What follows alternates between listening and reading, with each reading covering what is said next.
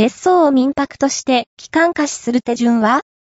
旅館業法における民泊転用を開設、別荘をお持ちの方は利用しない期間に民泊施設として貸し出すことで、宿泊料が収入として手に入り、物件を有効に活用できます。しかし、別荘の民泊転用では、旅館業法の簡易宿所営業で許可を取る必要があります。許可を取るための要件や認められないケース、民泊転用のメリットデメリットを解説していきます。